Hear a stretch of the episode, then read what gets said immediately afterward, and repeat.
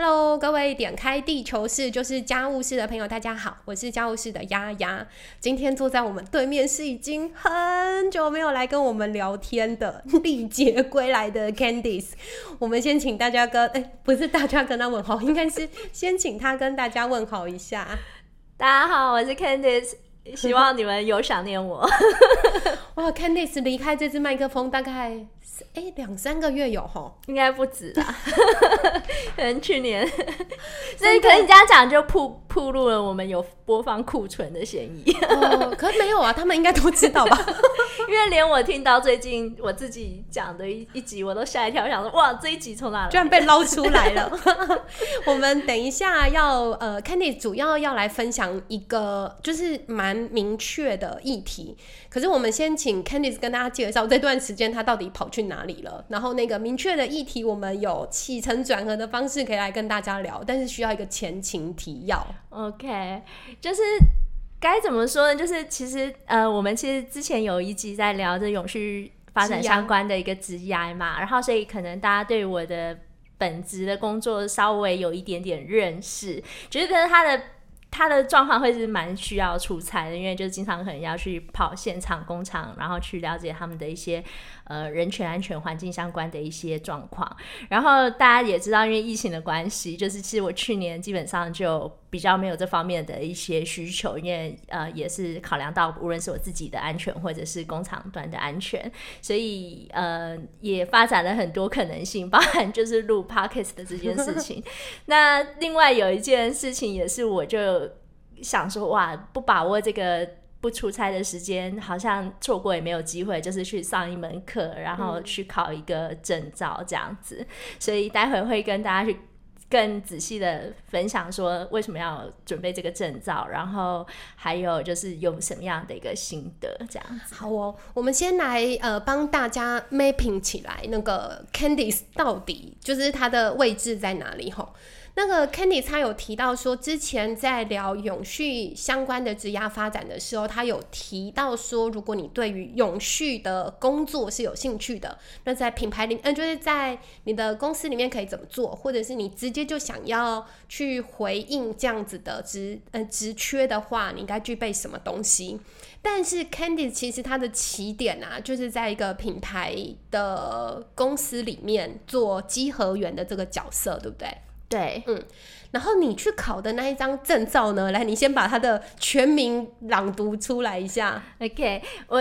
呃，我们这个我我考这个证照，它就是以及职业卫生安全管理员，嗯，这个执照。那这个执照啊，它的就是需要拿到这个执照的人啊，其实以前是你在当稽核员的时候的对方，对不对？对，就是呃。应该是这样讲，就是因为我们现在的一个立足点是在台湾嘛，所以我们就是为什么会有刚刚讲的这个证照，其实是在台湾的法规有规定，《职业安全卫生管理办法》里面有规定，就是说我的公司或者是工厂的一个规模达到一定的程度的话，它应该要配置什么样的一个专业的。职就是职业安全卫生相关的一个人员，那他会根据不同的规模还有复杂度，他有配置不同的呃要求，所以从所谓的就是甲级业务主管、乙级业务主管、丙级业务主管到乙级。管理员到甲级管理师，其实它是有一个脉络可以直接在网上去提升。当然，这也会连接到就是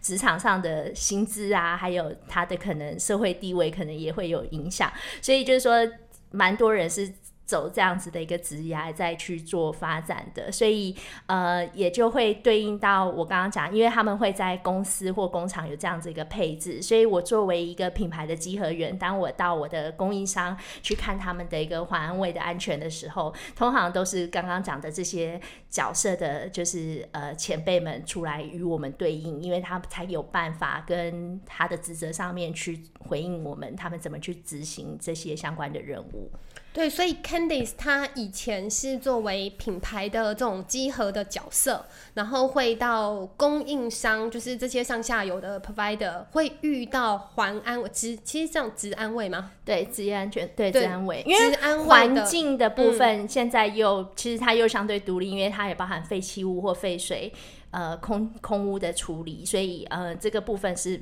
呃做独立出来的。所以其实大家可能有时候听到环安卫，其实真正呃如果是专责的话，我们通常叫职业安全卫生，就治安卫的部分。所以这个治安卫的这些前辈，或者是算是你的呃某种程度的同同才，也不是同才，就是你会对口的这些人啊，你。在准备的去上了学分，然后去考了证照，其实是你踏进了他们的鞋子里面去看他们的养成或者是他们的法规训练是怎么回事，对不对？对，因为这个部分就是其实说来有一点点。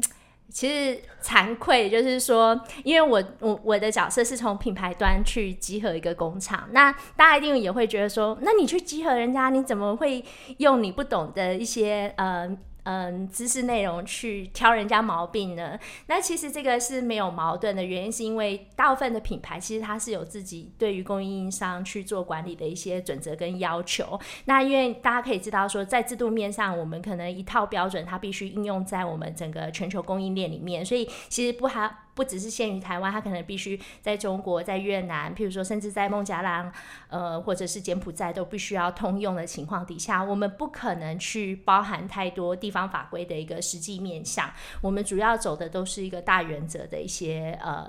要求。所以我们在大原则的一个要求，我们的确也有我们的查核表，可是它主要是走观念的。譬如说，我们不会去告诉你说，你这个厂区你要怎么去设置你的消防系统，因为其实各个国家地方法规一定有更。完善而且更明确的，譬如说距离啊，或者是一些呃相关的一个数量的一个要求，所以我们走的都是一个大原则。那所以就是说，当我们在把这个规则导入到供应商的时候，其实也都是走，比如说呃，就是人权安全上面的一个基本原则。那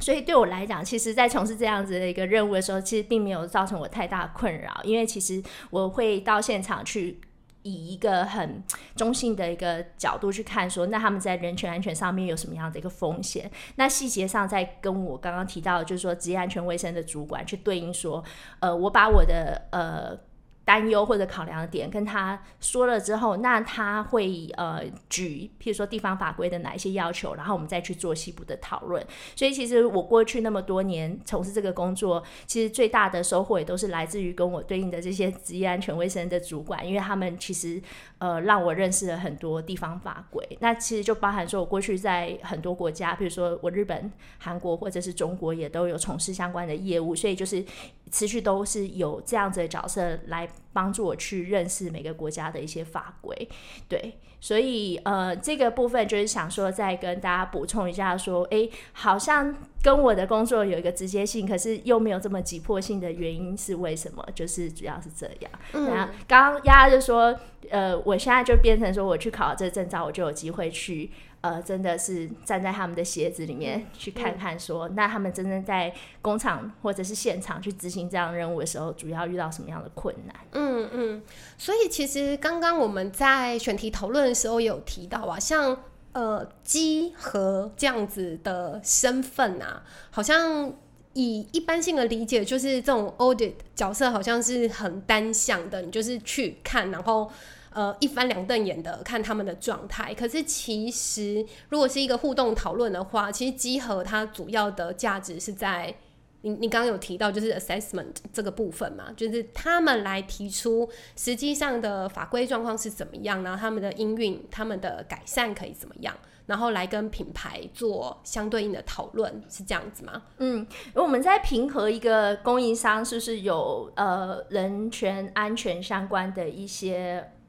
问题的时候，其实还是。一个大原则是所谓的风险评估，因为其实风险无所不在嘛，所以就是说，如果我们是在一个大的框架底下去衡量你现有的一个状况，然后去看说，如果你这个是的确是一个风险，拿我的衡量表来看是一个风险，那你如果是拿地方法规来看，你如果不认为它是一个风险，那你必须要说服我，我们才有讨论的空间去告诉你说为什么这东西是需要被改善的。所以这就刚刚丫丫在讲，就是说我们在透过稽核跟审核。的这样子的一个呃姿态的转换，会让这个沟通的可能性变大。因为集合比较像是说我就是一个衡量表，好像我去我就是打勾打叉，就是一翻两瞪眼，你不符合，很抱歉你就没有办法通过。可是我觉得以现阶段，譬如说无论是供应链的管理，其实我们慢慢会走向说，我们希望我们的共好，我让我了解你，你现在如果拿我这一套标准去衡量你，你大概是落在什么样的一个区段？那这个区段它是合理的吗？那如果不合理的话，你我们需要多少时间能够去进步？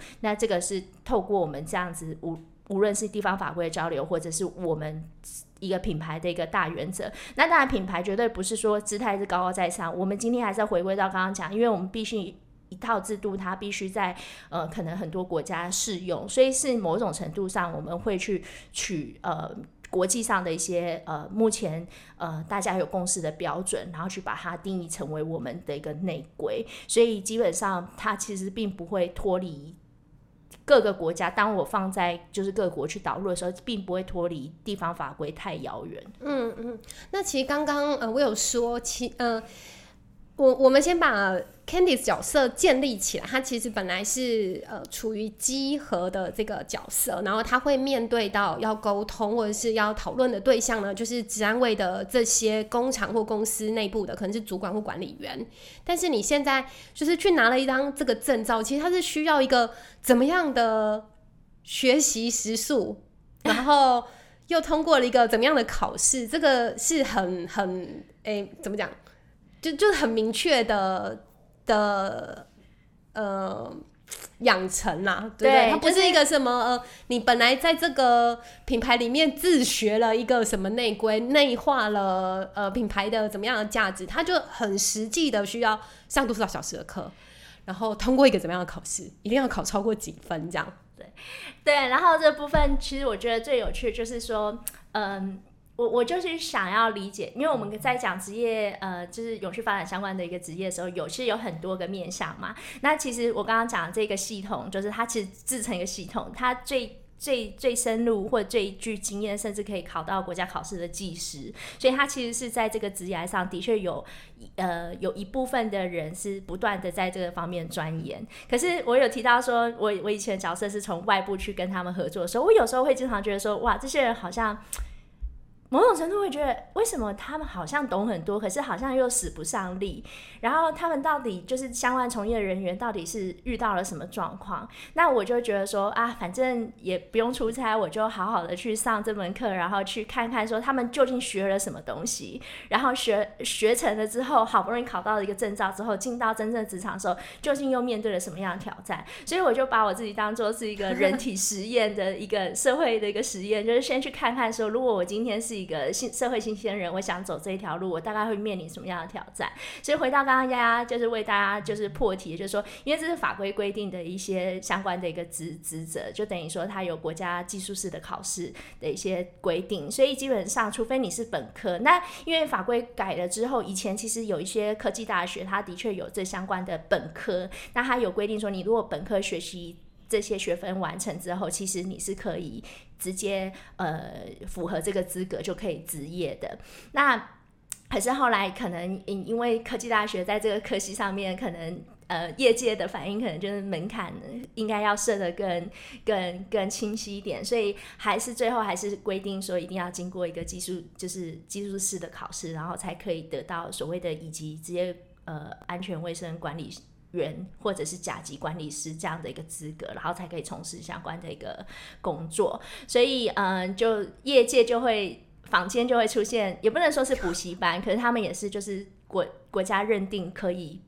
呃执行这样的一个教育训练的单位。那针对乙级的话，他就必须要上一个一百一十五小时的课程，然后里面就是包含了所谓的比较是呃呃法规课程跟。嗯，专业课程，那专业课程其实就是面向蛮广的，包含就是呃，比如说导电啊、感电啊，然后火灾啊，或者是说呃，就通气啊、通风这种，就是在现场作业的时候，就是因为呃，因为工厂肯定引导电，呃，就是在就是。有电的作业中，你要怎么样去注意你的安全？那其实这个最好想象就是说，如果你是台电的人员，你要去做电力维修，那你要怎么样去确保你的一些，比如说在导电是倒闭吗？就哎，好像教室最近嘛，对，不好意思，就是譬如说你要怎么样去避免感电的一些灾害，就是尤其是呃需要呃操作就是跟电力相关的一些系统的。所以其实就我这样讲，就大家一定会觉得真的是包山包。海，甚至还有营造业的场地，譬如说我们有营造设施的作业标准，里面也有提到很多，就是在营造工地上面，然后什么模板啊，然后什么施工家，其实这个面向我真的是以前完全没有接触过，所以当我跳入这个火坑之后，我真的觉得我干嘛呢？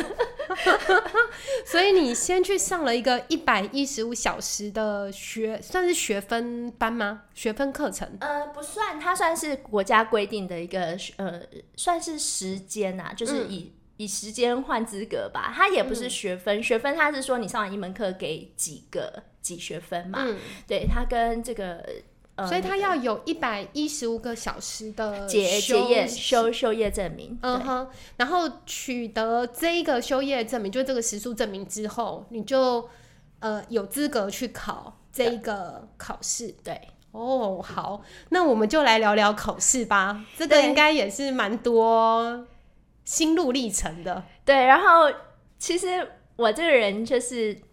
嗯，因为我是理工思维的人，就是我不太背东西的。就是我，我觉得对于我在念书，我会觉得说应该要去理解这个。譬如说，如果我们念法规，我应该是要了解它立法架构。然后，如果我们是念呃专业的话，我必须要了解这个数学算式是怎么来的。可是，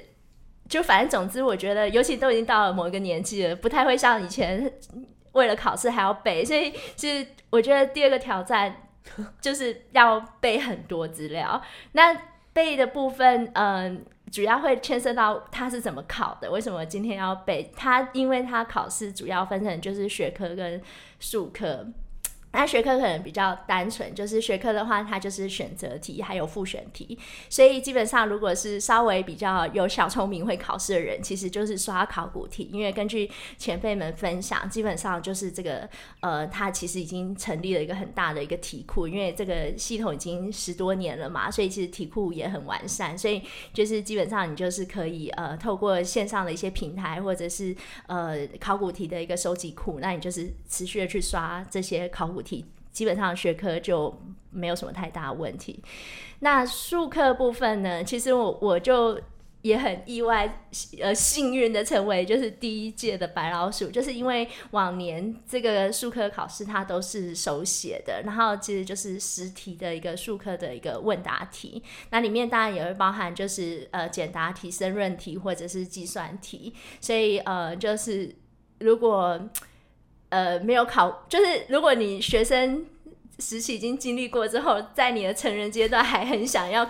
感受考试的 体验考试，这应该是一个很好的过程，因为你会拿到那个考试卷，然后考试卷你就可以写你的答案。可然后可惜我就是没有机会，就是再体验一下参与考卷这样，对，嗯嗯，我就没有机会参与到末代考试，就是我等等于说我上完课。拿到资格可以报考的时候，刚好就是第一届转成电脑考试。哎，为什么会转成电脑考试啊？转成电脑考试的原因有一部分是因为其实职业安全的专责人员的一个需求相对还是蛮大的，尤其是大家很现在听到蛮多缺缺工的状况是在营造业，对，所以呃，可能对于以及这样子的一个需求还是比较多，所以可能。某一种程度，大家会觉得转转电脑考试可能会会会增加这个录取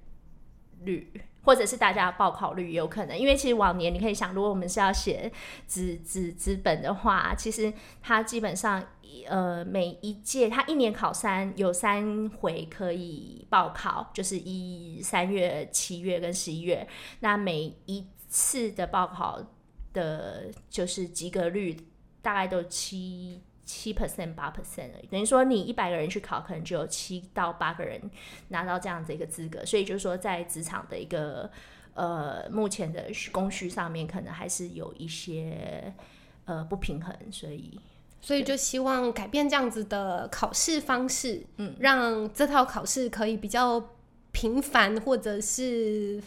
方便的被举行下去，这样对。这是我呃，就是听呃，大部分前辈是这样讲，可是我我会觉得说，他可能也不是。可能也不只是这个面向，所以我觉得呃，也可能考量到说要阅卷的这个过程。如果你报考人越多，那你阅卷需要花的时间等等，所以你电脑考试其实也是某种程度也是一翻两瞪眼，它就是变成是填空题啊，或者连连看等等的，所以配合题等等，所以就是说在这个分数的判断上也是比较比较直接快速的。嗯，那在准备这个考试啊，我们现在就来针对这整个奇幻之旅啊来。来，请那个 Candice 分享一下。当然，一开始就是好开始准备啦，然后呃，有有这些考古题的搜寻啊，然后自己建立可能读书的习惯啊等等。但实际应考的时候，你有没有发现，就是这样子的应考过程，对于因为你本来是想要去理解治安卫的这个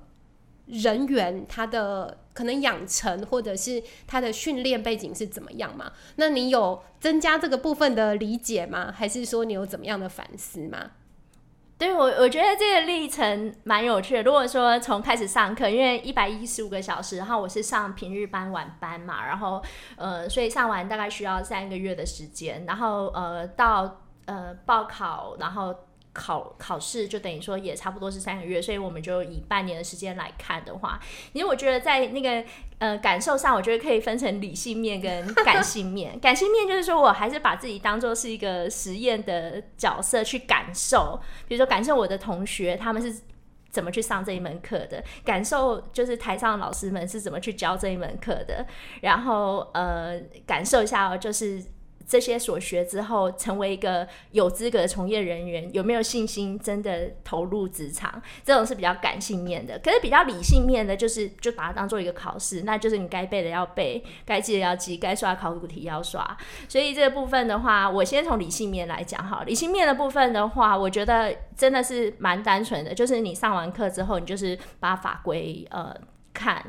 那我觉得就是还是回归到说要背这件事情是真的很挑战，可是又必须的，是因为法规真的非常多。它除了母法基本的呃劳基法、劳呃劳基法施行细则，这就是已经是大的母法。然后职业安全卫生法、职业安全卫生法施行细则之外呢，它里面其实还有各种呃相关的一些呃呃执执法，还有一些附属的专责专业的一些法规。所以其实洋洋洒洒，我估计应该有将近。一三四十个法规是跑不掉，那可能法条就已经有上千条。然后，而且法规其实非常恐怖的是，我我我就跟丫丫开个玩笑，就它光是楼梯，就是各种梯子，它就已经有非常仔细的定义，就跟你讲说，今天如果你是合梯，合梯要怎么样？合梯就是你知道，就是那种 A 字形，就是对，他会告诉你说，我的那个开合度不能超过七十五度，就是因为你太。太陡或者太对，就可能会劈腿，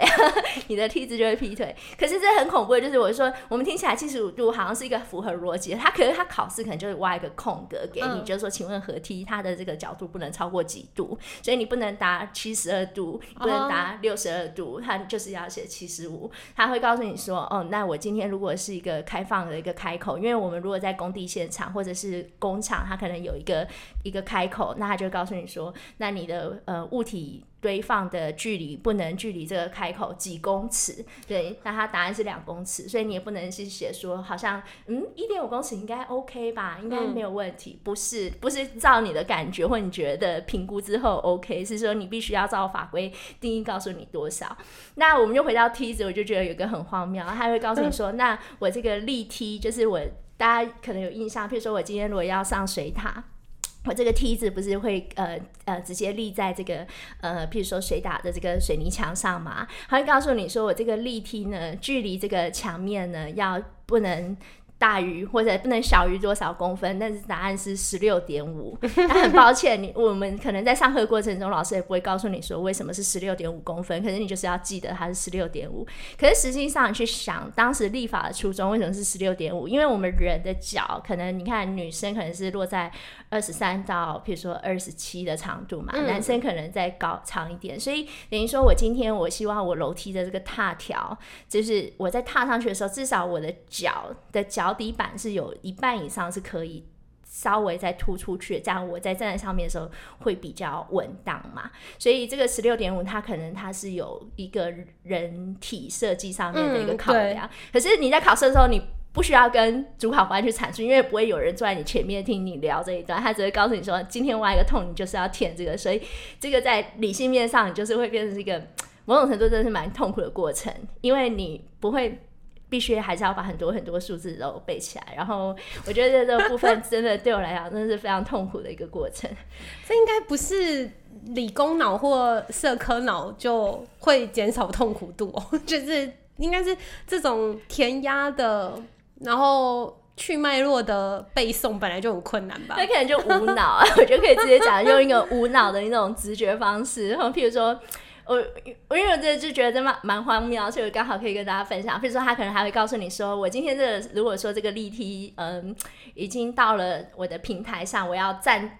就是我是不是要站起来？那它的那个高度，它必须要呃呃距离这个平台的那个。呃，平面再超过六十公分，也不是七十公分，也不是八十公分，就六十公分。那你就想说，为什么？其实也合理，因为我们人的身体的体长可能就落在一百六到一百八之间嘛。那它那等于说，大概就是你的三分之一的身体的长度。所以，当你跨上去，你正要跨出你第一步的时候，你必须要有一个超过你身体六十公分的一个。高度让你握住那个把手之后，你可以跨出你的脚，就你手还能够握在你就是相对腰间的部分，对，然后你可以好好的跨过这个梯，这这个立梯这样子，对，然后可以妥当的站在那个平台上，对，嗯嗯，对，所以这个这个真的是。完全讲不完，不知道为什么讲，我不知道会不会讲完这一段就没有人敢再去上这一门课或考这个试。可是真的是有蛮多相关的从业人员，他都是在这样子的一个过程去养成的，因为他们其实说坦白，就是取得这个证照就是最基本的门槛。嗯，所以不管你喜不喜欢被讯息，不不管你是喜欢理解问题的人，你都还是要。先让自己能够考到这个证照，所以回应过来就是说，我刚刚如果说感性面，我就去感受一下，说老师们跟同学们到底是怎么去熬过这个时间。那 呃，老师的部分比较单纯，因为我们其实课程内容很多，所以基本上这种呃，我刚刚讲的那种可以进行这样培训的组织单位，他们其实都会邀请不同的专业的老师来上课，所以我们不是固定的一个呃老师呃从头上课到尾，所以就是。多少可以让那些老师喘口气，嗯，因为他们可能就不用真的呃时时刻刻面对很很很枯燥的法规。就有一些老师，他们可能过去是劳动审查员，所谓劳动审查员就是是在呃就是劳动嗯我们的劳动制度底下，劳工法规底下，其实在这个政府其实是有设置这样的一个劳动检查员。如果说放发生重大职灾的时候，就是我们要有这样的一个专职人员到现场去查。呃，查询去平和，呃，为什么会有这个职灾是怎么发生的？那透过这个资讯的累积，才可以帮助我们不断改善我们在职业安全上面的一些政策啊或者法规。所以这个是呃呃，等于说算是公务员，所以呃有我们有这样背景的老师，所以他可以带给我们很多他过去在做劳动检查的时候去看到工地或者是呃生产现场可能。为什么会发生自灾的一些问题？那也有一些老师，他们是我刚刚讲，譬如说可能是科技大学本身就已经有这种专门的呃科别，所以老师们他们甚至是比较走学术系统，他可能也会研究国外的一些呃呃职业安全的法规，然后带给我们一些不同的一些呃讯息啊，或者是给我们一些国际。大生产，甚至我们有个老师也曾经给我们 YouTube 上面播放那个特斯拉工厂的 这个内部系统，让我们看一下大概是怎么样的一个治安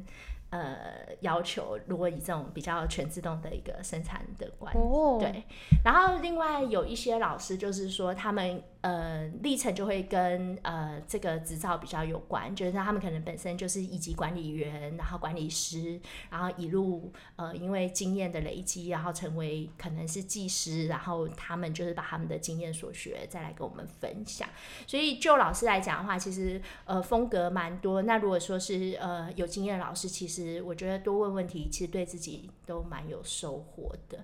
那同学的部分，我觉得是感觉到大家真的还是会呃处在那种为了考试而考试的状态，就是很难感觉到大家当下的热情，尤其是大家素昧平生，就是为了这个考试，然后就是挤在。下班之后还要嗯，一起熬过这个两个小时、三个小时的课程，所以你尤其可能又是呃疫情期间，大家又要戴口罩，所以你就会觉得大家好像就是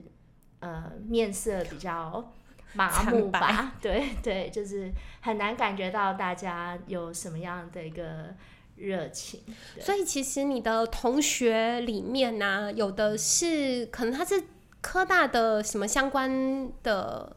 呃学科毕业的，但他如果想要完整的走入治安卫的这个职涯的话，他有的会先，他有的会来上这样的课。哦，其实这部分这样是你的同学的养成是同学族群的类别的话，这个呃，我觉得本身就是本科的，我觉得会比较少，因为他们是本嗯科，就有点像是你是会计系毕业，然后你要考会计师，其实你们。通常，除非你有特殊的需要，会需要补习，不然其实你可能过去四年就已经在学这个嗯内容，所以其实基本上他们应该是自己准备这个考试所以他们。不需要去上这个一百一十五小时，不需要因为所以他们就直接去考试。嗯嗯嗯哦，好好，对，有一种资格是你本身就已经有本科的学分，你已经有具备应考资格，嗯就是你嗯不具备这个执照资格，可是你有应考资格，所以你就可以直接时间到你就去应考，就是去报考就好。我们同学。都是我刚刚讲，你非本科，然后你必须要呃完成就是法规规定的一百一十五小时的这个结业，才有办法取得考试资格。对，好，所以所以你的同学都是要先取得这个时数作为应考资格的。嗯那他们都是怎么样的人呢、对，就是就除了你这种去做实验的 之外，对，呃，有蛮有趣的是，我觉得可能大家可以粗分成三种面向，一种是他目前在待业。然后，可是他看到这样子的职务，他某种程度算铁饭碗，因为就是一定规规规模的公司就必须要配置这样子的一个人员嘛，所以其实基本上这样的一个职缺，呃，跟对应的证照就是呃是有一定的市场需求的，所以呃待业中，然后他看到这个是一个铁饭碗，所以他愿意投资这样子的一个考试。那呃第二族群的话是本身他已经是在公司某一个企业里面了，那可能呃可能公司有这样子的一个职务的需求，或者他原本呃目前负责这样职务的呃人员呃离职或者是转转调单位，所以需要再配置，所以可能是用公司的。呃，公费呃派他过来上这一门课，让他能够考取这个资格。那另外一种的话，就是说他本身已经在也是在公司企业里面，然后他也是看到这个职务可能本身。呃，蛮多是本身是人资背景的，那因为大家在讲华安卫的时候，也会有、呃跟人资人事相关，相对关的。劳动条件相关的，所以可能呃经常跟这样子的一个呃职务互动久了之后，他可能也产生了一些兴趣，或者是他也觉得说，可能扩展他长期的职业上面可能有一些更广泛的面向，所以他也愿意来投资。可是因为这可能不是公司呃要求的，所以可能也是他私底下就是投资他个人的时间跟呃金钱来上这门课，这样。哦，所以就是你的同学的面貌大概是这样子。对，那你刚刚分享了，就是好理性方面呢，你有你自己的一些感受，然后呃，感性也有你一些观察跟看到呃你的同学们的，因为像他们的状态吗？他们的气氛怎么样哦？这个跟整个治安卫的。怎么讲不受重视吗？或者是呃投资报酬率不成比例吗？因为其实你呃像这样子的职这样子的职位应该蛮重要的吧？就是它是确保一个公司在职业安全卫生的一个你知道移动性法规库嘛？对，它应该是呃蛮重要一个角色。可是你怎么看这个实际的职业发展，或者是他实际的职业现场吗？我我我在回答的问题之前，我突然间想到，就那时候我上课，我特别记得有一个年纪很蛮。蛮看起来是已经已经已经退休，然后再回回到这个这个领域，可能就是当当呃讲师的这个老师啊，他他就说，呃，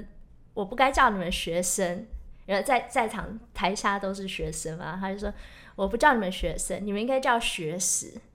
然后我就当下就满头问号，尤其下班然后就很累，我就想说什么学死哪个死啊？然后他就说就是死亡的死，他就说你们做这种呃治安卫的人，你们如果不了解就是大家是怎么死的，你们是学不了这个好这个这个这个呃没有办法这个知识去去去去有强烈的一个冲击跟感受，说为什么这个事情很重要？因为其实我们。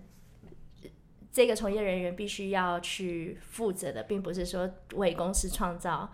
多大的利益，因为我们其实是无法生产出，我们不是盈利单位嘛。可是，其实我们今天如果说在我们呃所学上面能够应用到我们的工作上面的话，其实可能就是避免产生了各种灾害、死亡的问题。所以，我们要先了解怎么样的状况会。造造成这样子的一个呃灾难啊，我们才知道怎么去预防。对，所以我觉得这个部分给我很大的感触，就是说，其实你看起来的工作好像不是很重要，或不是很，好像也不是很困难，而且他可能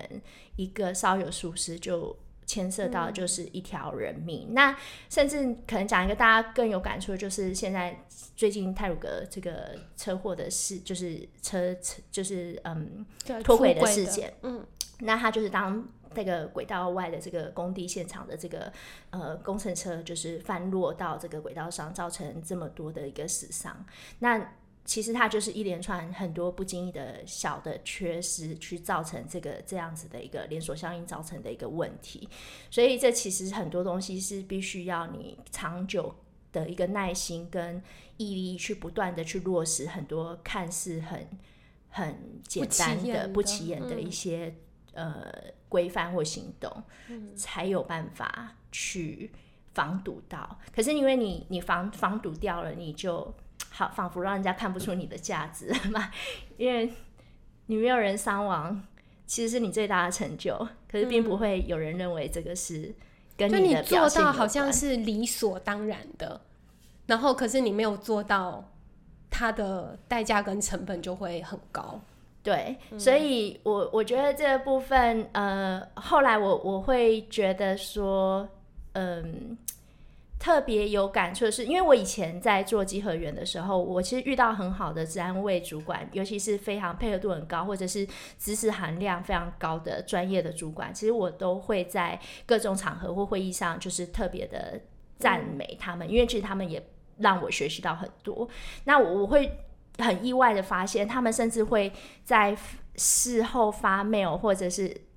简讯给我说。哦，谢谢 Candice，你今天来集合我们，我们也学习到很多，然后我觉得很有成就感。那我觉得在呃，我上完这门课之后，我觉得我特别更有感触，是说，因为可能大环境，老板们。并不是这么重视这样的一个角色，可能只是为了应付法规而去设置这样的一个职务，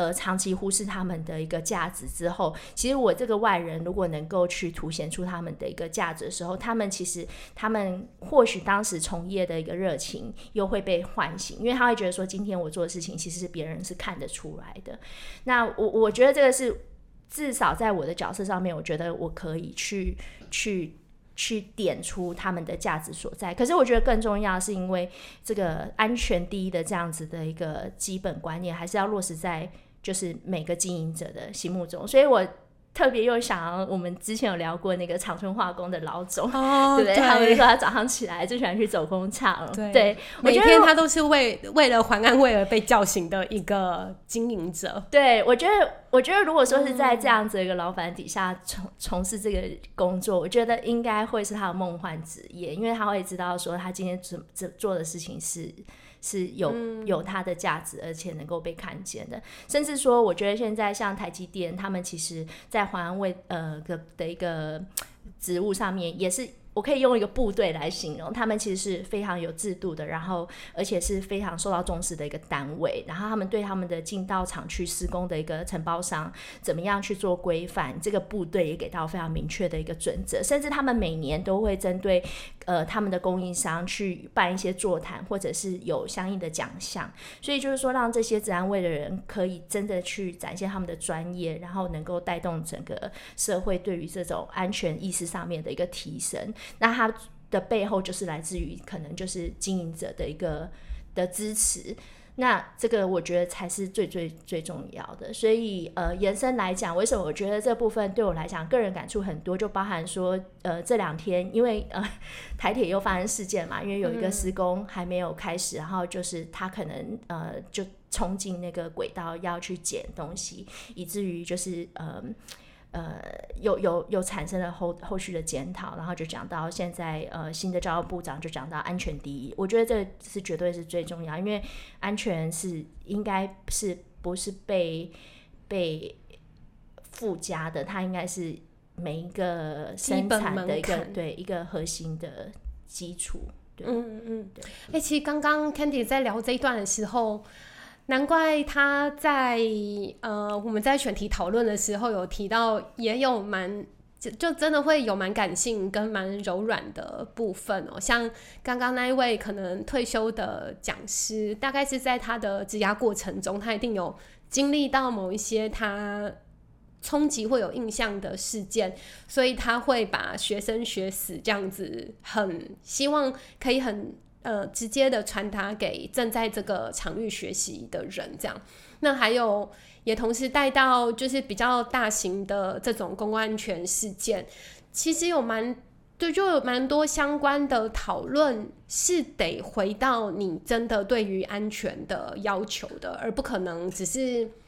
然后部长下台啦，或者是要求某一些呃独立的，假如说台铁怎么样，那那一个公班怎么样？这个职业安全的环境是需要整体在意识上的提升哦，不可能是单一的部分。那另外也想要呼吁啊，就是在听这一个节目的，就是这些朋友们哦，不论你身处在怎么样的公司或工厂环境，然后不论你的。你如果就是吉安委的伙伴的话，那我们真的就是在这边也给你一个，呃，我觉得就是一个温暖的理解吧。就是本来你们在做的这些看不见的，然后很难产出 KPI 的这样子的坚持，可能不一定会被别人注意到。可是 Candice 透过今天的分享，至少我也感受蛮多的。那如果你是在工厂或公司里面，你不是这个治安卫的角色。你如果遇到治安卫的人员，对于你的环境或者是对于他们的职业做出一些坚持跟努力的话，希望你也可以可以给他们一些很直接的回馈吧。就像刚刚 Candice 讲的，他们被看见，并不是为了他们自己个人的价值而已，其实都好几条人命或者是好几个呃，你知道就是死伤的避免这样，对啊。那我也想要在同时呃，请 Candy 再讲一下，如果。哎，也不能说如果，应该是说，虽然我们刚刚讲了，我们这么重视它的呃价值啊，可是实际上这一个这一个职缺嘛，就是他在公司里面是怎么样，就是你知道在薪资上怎么样被反映啊，或者是他合作上，就是他在跟其他单位的合作上，真的会这么被重视的，嗯。你知道我成为一个安全第一的一个优先单位吗？你怎么观察这个职职业的实际情境？以现在来讲，如果说呃，其实嗯。比较直接的，当然你就可以去看一零四或者是一一一这种，他们也有针对这样的一个资缺去做一个呃薪资的弱点分析哈。你说坦白就是，嗯，大概就是落在四万上下，如果你有这个执照的部分，然后可能会根据呃，譬如说他的。呃，挑战度有不同的加急啊，像最近大家可能有耳闻，就是台湾风力发电的一个发展，那在这样子的一个施工场域场域也很需要这样的一个专业的人员，所以他可能相对的一个呃，怎么讲呢？就是津贴会会更多。可是基本上，嗯。我觉得以如果我们把它看成是一个专业来看的话，我觉得还是没有反映它真正的一个价值啊。那它真正价值就是因为你很难去用呃真正有呃利益产出的这样子一个单位的一个呃薪资呃思维去衡量这个人。的呃价值，所以我觉得这是需要是社会对于这个职务的一个更加了解，还有就是说大家，因为我觉得这样才能产生一个良性的循环。因为其实他们学了那么多，就是我说这个考试是这么的困难，然后真的会死人的，就是真的背的东西真的是方方面面，我连我很多东西都是我以前没有经历过的。然后你出到社会才拿个三万。四万的一个薪水，我觉得你要要求他们对这个工作很有热情，每天就是在那边就是关注大家的一个安全。其实我觉得这也是强人所难，所以我就说，首先呃，应该是你自己对这个事情是有一个嗯责任感，然后有一个热情所在，你愿意从事这样子的工作的同时，这个社会应该也要对于这个专业能够有所呃相应的一个回报，这样子。嗯，那这个是第比较，我我觉得这是。是真的是必须必须需要时间的，然后呃，另外我觉得还有一个可以，就至少因为我是一个蛮喜欢我我自己，如果能够做出改变，就能够尽量去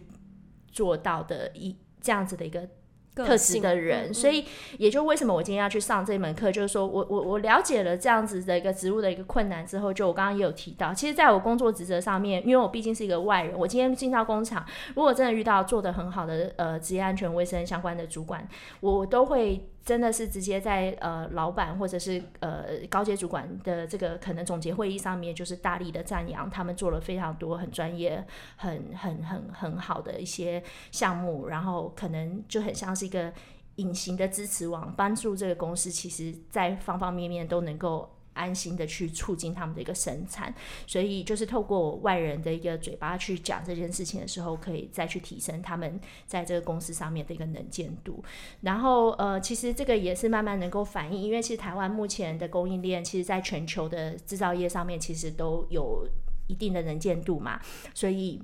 很多公司工厂其实也都会接受很多不同品牌的一个集合。那我其实甚至也不早之前，我上礼拜刚好遇到以前合作过的供应商，他就跟我讲说：“哇，Candice，你们以前来的正是时候。我们以前可能做改善做的很痛苦，可是其实现在好多新的呃采购呃公司，嗯嗯呃跟我们接触的时候，一听到我们有这样子的一些制度，他们都很放心，可能就不用再。”做什么样太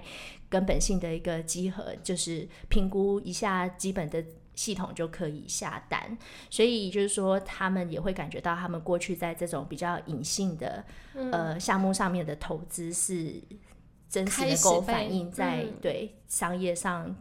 呃实质的回报。嗯，不过这个真的就是我刚刚讲，其实我觉得是需要时间。那嗯，我我会当然也不能说祈求说嗯。呃，呃好像一一一一下就可以发生改变。可是，就像刚刚丫有提到，就是说，如果你今天你的工作上面，你可能真的就是在生产相关的单位，那你以后遇到呃职业安全卫生主管来跟你讲说你怎么做会更安全，或者是好像是用挑毛病的方式来跟你讲你的一个操作的方式不正确的时候，你千万不要觉得他是来找你麻烦。其实这个初衷都是希望你们的安全。所以这个是我觉得大家在这个对这样子一个职务上面的一个理解。我觉得是每个人都可以做到的。嗯，我们今天这一集啊，其实呃，因为从一开始我们先去理清那个呃，集合跟职安慰的角色跟他们的呃相对的相对的职责吧，然后到呃，Candice 就。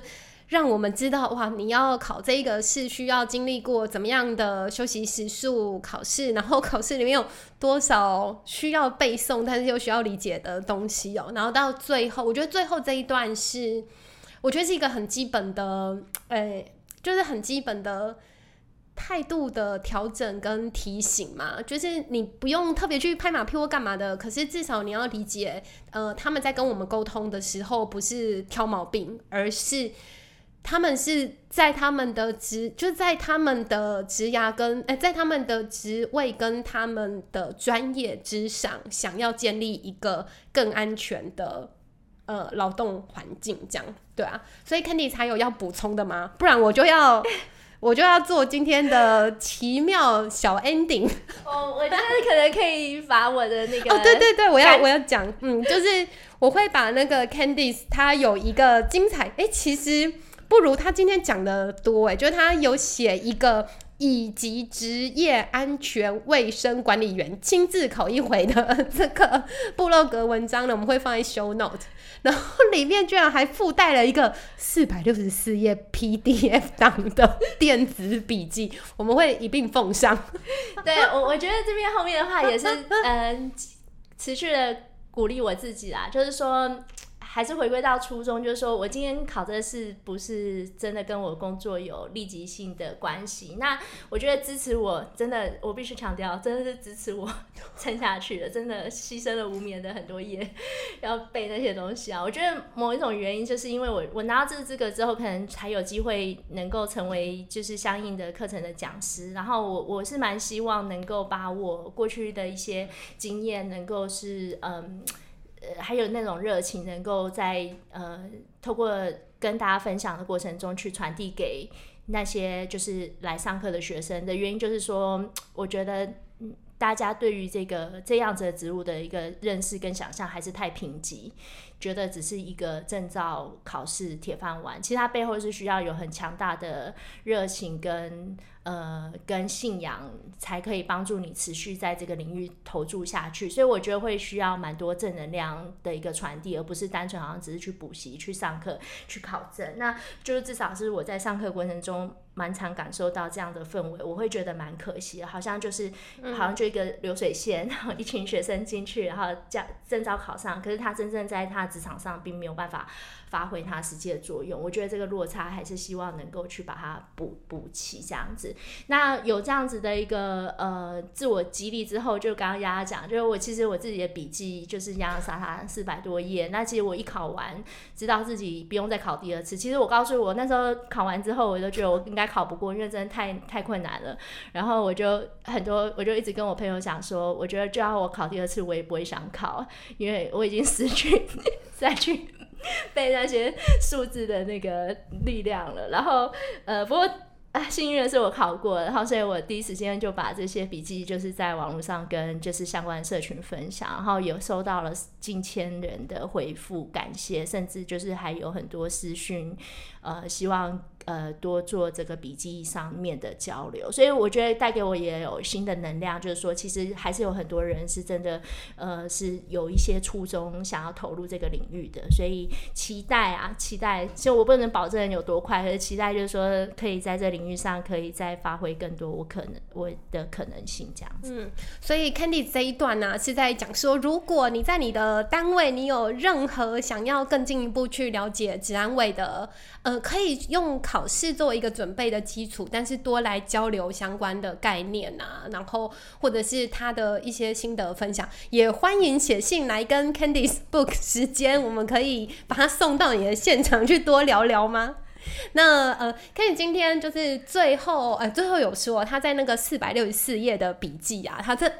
洋洋洒洒，就是应该是说有三十几个法规，然后有超多就是奇妙，然后呃。就是那些工作环境是很很特定被定义，然后跟被规范的这样。我们今天的结结语呢，我就在他的笔记里面找了三题，我们来看一下，看电视有没有办法记得哦。第一个，好是跟重体力劳动相关的，请问一下，重体力劳动相关的定义啊，是指你用人力背负几公斤以上的四十公斤，哇塞！当当当，答对。好，第二个，如果是在定义所谓缺氧性的工作场合的话，请问它的含氧是百分之18以？上。天哪，又答对了！噔噔噔。第三题是，如果你在操作屋顶的相关作业的时候，请问它的斜度不得大于三十四度。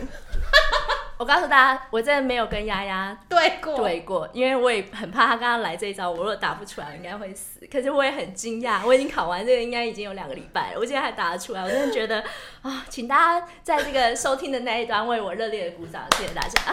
谢谢大家，今天我们就用 Candy 精彩的全部 strike 作为 ending 哦。那就是希望大家之后再继续，就是对于像这样永续职涯或者是还安慰、职安慰的议题或主题分享啦，特别有兴趣的，也可以让我们知道，因为这个我觉得的确是很少人用这种人体实验的方式去做各式各样的努力哦。好，那我们今天的节目就到这边，谢谢大家，也欢迎我也再度给那个全部答对的 Candice 热烈鼓掌，以及邀请他来说拜拜。现在虚脱，我我只能瘫软在旁边。好哦，那我们大家再给他热情的掌声。